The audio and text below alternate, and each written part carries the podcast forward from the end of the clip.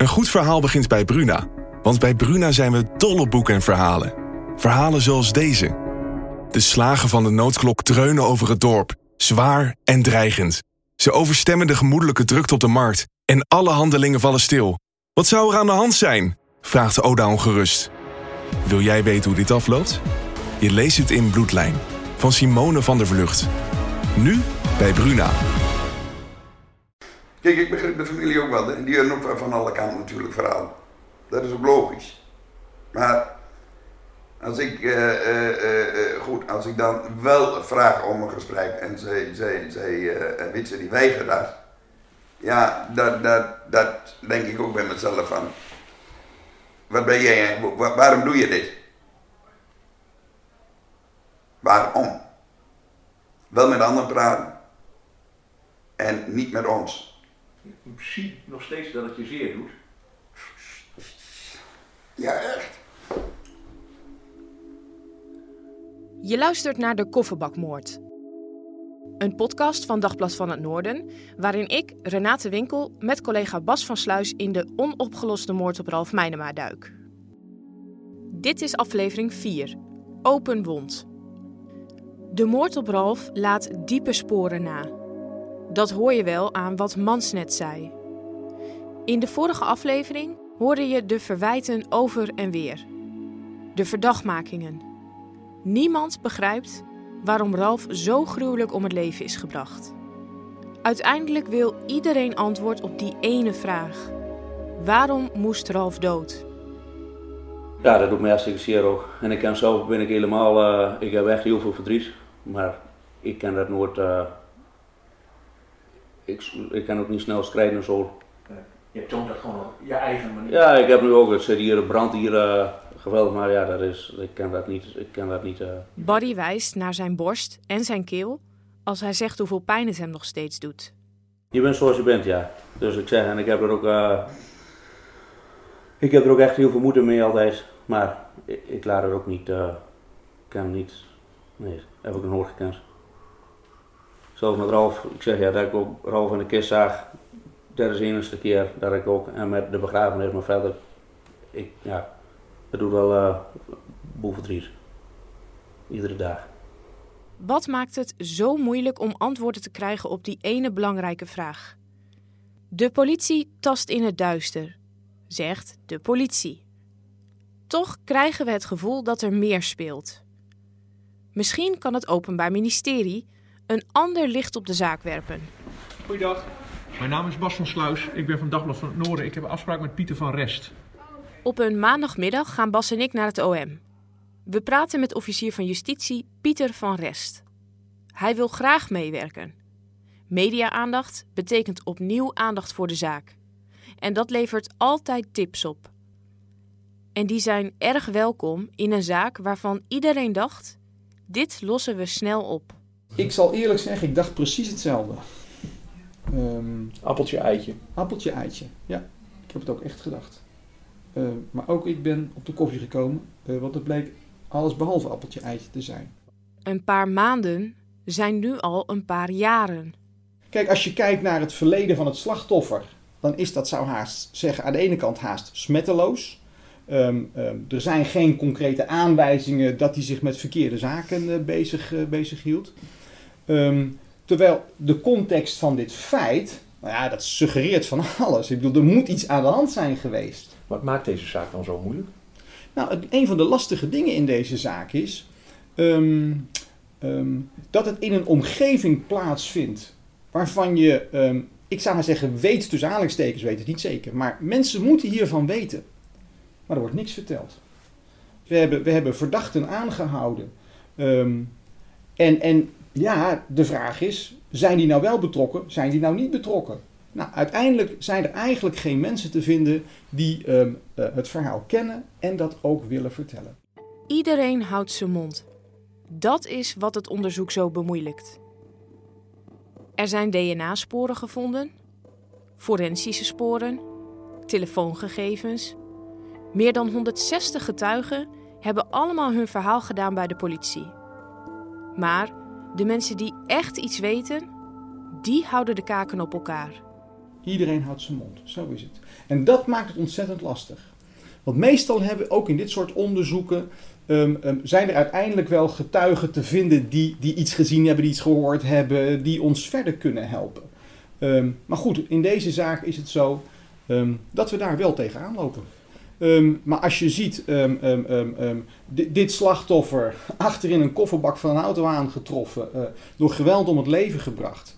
Ja, daar, moeten mensen iets van weten. Dat is, dat is in een context gebeurd, daar is, daar is veel meer, zeg maar. Dit is in een, in een, in een nou ja, ik noem het maar even, een loesje milieu wat, eh, wat dit gebeurt. Eh, ernstig geweld, proberen, zeg maar, het, het lichaam te verdonkeren maanden. eh, Ehm, ehm, daar moeten aanknopingspunten zijn. Ik bedoel, eh, daar moeten mensen van weten. Ehm, en dat laatste, daar geloven we ook wel dat mensen van weten. Maar goed, eh, wat eh, bitter tegenvalt, is dat ze het tot op dit moment niet verteld hebben. Hoofdverdachte Hans O. is één van die mensen die niets loslaat over die avond. Uiteindelijk wil ook hij zelf niks zeggen over waar het over ging. Ja, ik, ik had contact met het uiteindelijke slachtoffer. Maar wat daar zeg maar, zich heeft afgespeeld en waarom dat contact er is geweest, dat doet het verhaal niet. Wat helder is, is dat het bijvoorbeeld geen vrienden waren. Ehm, eh, dus in die, in die, er is niet een dergelijke relatie tussen deze verdachte en het uiteindelijke slachtoffer. Eigenlijk zou je kunnen zeggen, waren het kennissen van kennissen. Dat is, dat is het verband eigenlijk tussen, tussen die twee. Ehm, en, en waarom er, zeg maar, nou ja, niet, niet lang voor het, het, het, het, hele gebeuren, zeg maar, contact is geweest. Ja, dat weet hij. Hij wil het niet vertellen. Hij, hij erkent wel dat er contact is geweest. Maar waarom? Dat vertelt hij niet. Hans O. zwijgt. Het is misschien wat naïef en we kunnen het antwoord op voorhand bijna uittekenen, maar we zijn ook journalisten. Hoor en wederhoor is een essentieel onderdeel van ons vak. We zoeken contact met de advocaat van Hans O., Nico Meijering. Een topadvocaat die in Amsterdam voor het prestigieuze advocatenkantoor Fiek Partners werkt. We bellen, maar worden vriendelijk verzocht ons interviewverzoek te mailen. Geachte heer Meijering, mijn naam is Bas van Sluis en ik ben verslaggever. Uw cliënt is volgens de politie nog steeds verdachte in deze zaak. Binnen een uur hebben we antwoord. Wacht even.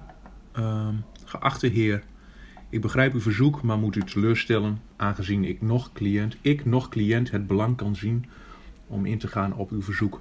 Ik wens u evenwel succes en teken. Met vriendelijke groet, Nico Meijering. Jammer. Ja, dat is wel shit. Oké, nou ja. Hadden we niet echt wat anders verwacht, toch? Nee, maar, ja, nou, maar ik vind het toch shit. Maar goed, ja. ja. Nee, heb je, ja kun je krijgen. We balen. O weet meer. Houdt misschien wel mensen de hand boven het hoofd. Dat zijn tenminste de verhalen die we horen. Terug bij af. Het blijft bij suggesties, geruchten. Het Openbaar Ministerie belooft de persoon met de gouden tip 15.000 euro. Ouders Wietse en Ingrid leggen daar uit eigen zak nog eens 50.000 euro extra bij. Mensen uit de omgeving van Hans O. die gaan niet praten voor 15.000 euro, denkt Wietse. Dat zijn mensen die lopen daar is met boekgeld op zak. Ja? Als je dan 10.000 euro of 15.000 euro uitbeloont, dat heeft niks, daar lopen ze gewoon daar mee rond. Dat, heeft, dat, dat zegt bij hun niks. En je moet er nou die gaan mensen gaan raken die daar ook bij lopen. Ja, zo zie ik het tenminste. En daar moet, daar moet zich in gaan verspreken. Die, die groep wat groter, naar mijn gevoel. Want het is nu bijna straks twee jaar. Dus ik zeg altijd zo: één persoon, als die dat weet, komt er nooit één achter. Twee personen wordt al heel moeilijk. Maar schouw er drie personen in het spel zijn, dan kan ik de bloem. Komt het vandaag maar een keer, komt er ergens te sprake. Ja? En dat, dat, dat, wat er wordt losgelaten. En daar wachten we steeds op. Daar wacht de recherche ook op. Het woonwagenkamp voelt als een gesloten bastion. Families die naast elkaar leven, met elkaar werken, voor elkaar door het vuur gaan. En elkaar dus niet zomaar verlinken. Even kijken hoor. Als je hier naar links gaat, dan, zie je, dan, dan, dan rij je er tegenaan. Dat, dat is het kamp. Dat wagentje daar is van het kamp. Oké. Het kampje waar Hans O op woont is klein. Het is meer een soort hofje, midden in de woonwijk. Op Google Street View staan afbeeldingen uit 2009. We zien slechts een paar woningen, wagens en enkele bouwketen. Toen was het nog in aanbouw. Op een vroege woensdagochtend maken Bas en ik zelf een rondje. Het is echt mini, hè? heel mini. Ik denk alles bij elkaar. Een huisje of 15. Nou, ik denk nog niet eens. Ik- En het zijn van die typische woonwagenwoningen. Ja, maar ja. Je hebt dan toch weer ook een heel ander beeld bij een kamp. Hè? Dan denk je van, dat is een, een afgesloten gebied met hoge muren eromheen. Eh, Maar je kunt het, is, het, is, het is gewoon een eigen hofje. Ja. Mensen trekken het gewoon heel slecht als je, als je daar zomaar op komt, eh, komt rijden. En het valt wel gelijk op. Ja, het was niet het hele grote huis dat ik had verwacht. Nee, precies. Er staat geen huis waarvan je denkt, nou, hier, hier woont een grote drugscrimineel of zo. Nee. Onze collega die daar toen was geweest na die inval, toen ze Hans O hebben opgepakt, Ja, Toen- Willem, hè? ja, toen hebben ze eh, Willem echt bedreigd. Ja. Dat, eh, dat hij echt heel snel eraf moest, en anders kon hij, eh, kon hij klappen krijgen. Een beloning van 65.000 euro. Dat is veel geld. De gouden tip van iemand van het kamp, of iemand die er mensen kent, heeft het nog niet opgeleverd. Zo'n zak tipgeld zorgt ook voor extra ruis. Ja. Het geld Dus er zijn natuurlijk ook mensen bij die gaan eh, misschien wel eh, informatie geven, enkel om die beloning. Terwijl het inhoudelijk helemaal niks, niks informatie van niks is. Maar dat zegt, eh zeggen zij daar ook in Groningen. Zij moeten echt, wat er ook maar binnenkomt, wat voor bullshit er ook is. Maar zij moeten, zij moeten dat uitzoeken. Zij kunnen, kunnen niks uitsluiten. Zij moeten het Ja, en daarom denk ik ook dat dit zo lang duurt, want ze krijgen zoveel geruchten binnen. Maar ze moeten het wel nagaan natuurlijk. Het neemt een boel tijd in beslag allemaal. Dat kan de politie beamen. Rechercheur Jan van der Belt vertelde ons bijvoorbeeld dat de recherche veel tijd steekt in anonieme brieven, getypte brieven, met de post bezorgd op verschillende politiebureaus. Maar je hebt ook mensen die, eh, die denken dat ze informatie voor ons hebben en die eh, sturen ons brieven. En ik ga niet in op de inhoud, maar eh, eh, mensen sturen ons brieven om ons op een bepaald spoor te zetten. Ja, dat nemen we mee in het onderzoek. Je, hoeveel zijn het er nu? Drie. waarom ga je niet in op de inhoud? Omdat daar bepaalde dingen in staan. Kijk, ik ga ook niet vertellen wat getuigen ons hebben verklaard. Dus ik ga ook niet in op inhoud van de brieven. Neem van mij aan dat wij heel serieus met die inhoud omgaan en daar onderzoek naar doen. Serie- het is in ieder geval serieus genoeg om dat niet direct onder in de lade te leggen. En het zou heel dom zijn als je als politie een brief onder in een la legt omdat je zelf al een veronderstelling hebt van dat zal wel niks zijn. Natuurlijk gaan we daar serieus mee om. Geruchten, vermoedens, anonieme getuigen. De politie checkt alles. En dat kost tijd. Tegelijkertijd zorgt het er ook voor dat de moord nog steeds geen cold case is. Een dossier wordt cold case als de politie uitgerechercheerd is. Als niets meer te onderzoeken valt en alle lijnen doodlopen. Aan de kofferbakmoord werken nog dagelijks rechercheurs, vertelt de officier van justitie ons. Als je, als je kijkt naar de persoon van, van dit slachtoffer. Ehm, ehm, jo- joviale vent en een aardige vent en een prima vent. En, eh, eh, eh, nou, dat, dat is zeg maar het, het, het verhaal. Hè? Ehm, eh, en dat moet vooral volgens mij ook, ook, ook, ook, aan de bovenkant van de medaille laten liggen. Maar let wel, hij is ook slachtoffer geworden van een heel ernstig strafbaar feit. Waarbij een, een context opdoemt van, nou ja, een wereld die zeg maar aan de schimmige kant ligt. Nou, en daar is die kennelijk ook mee, mee ergens verweven geraakt of in contact gekomen. Dat weten we niet precies. Hè?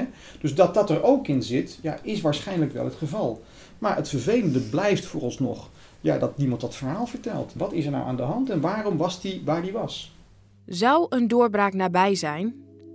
Iemand die het stilzwijgen doorbreekt? Een forensisch spoor dat met steeds beter wordende techniek ineens wel wat waard is? Een vaag gerucht waar plots een kern van waarheid in blijkt te zitten? Of zet de politie grovere middelen in? De recherche noemt het niet ondenkbaar. Is het bijvoorbeeld een uh, idee? We, we, we, hebben het natuurlijk van de laatste jaren hebben we dat gezien. Uh, Nicky Verstappen, uh, Marianne Vaatstra. Om zo'n DNA-verwantschapsonderzoek in de regio Zuidoost-Drenthe te houden. Er zijn onderzoeken waarin dat gebeurt. En natuurlijk zijn dat ook wel uh, uh, dingen waar wij het met elkaar over hebben. Natuurlijk zijn dat dingen waar, waar ook in dit onderzoek wel aan gedacht wordt. Want dat zou mogelijk, ik zeg niet dat dat nou uh, de zak met, of de pot met goud aan het einde van de regenboog is, maar dat zou, dat zou mogelijk ja, wie weet. Goed, kunnen, goed kunnen. Maar jullie hebben het er in elk geval over gehad. Natuurlijk wordt dat besproken. Eigenlijk wordt alles, alle mogelijkheden. kijk, ontwikkelingen gaan steeds door, hè, ook op forensisch gebied. En, en, wij zijn dagelijks bezig met, met te kijken van uh, wat biedt dat voor kansen voor dit onderzoek. Na urenlange gesprekken met alle betrokkenen, wekenlang zelf connecties leggen, theorieën delen, zegt ons onderbuikgevoel dat het verhaal van de kofferbakmoord hier niet stopt. Wil je iets kwijt naar aanleiding van deze podcast? Mail ons dan. We zijn te bereiken op kofferbakmoord.dvhn.nl kofferbakmoord.dvhn.nl. Wij hopen op die doorbraak voor vrienden en familie. Al was het maar om die verstikkende onzekerheid bij Barry, Mans en ouders Wietse en Ingrid weg te nemen. Zo ervaar ik het. Als je niet daadwerkelijk hoort van degene die dit om handen hebt, blijf je toch de hoop houden dat hij weer komt. Want ik ken mij nog niet echt, echt inbeelden dat hij er niet meer is. Ik ken het mij niet inbeelden. Want ik hoor vaker van Ingrid, hij komt niet weer. En dan word ik verschrikkelijk kwaad. Want je hebt geen, geen bewijs dat het werkt. Ja, geen bewijs. Hoe moet ik het zeggen? Het is niet, het, je kent je niet inbeelden. Ja, je weet helemaal niet. Je we weet zullen hem nooit kunnen wie afsluiten. dat om handen gehad hebt. Ja. Dat die, dat die er niet meer is. Maar dat, wat hier plaats heeft gevonden, Dat dat, eh, dat mag nooit. eh, dat moet uitgezocht worden en dat moet, dat moet ze gewoon verbrecht worden. Dus dat moet opgelost worden. Zo simpel is het gewoon.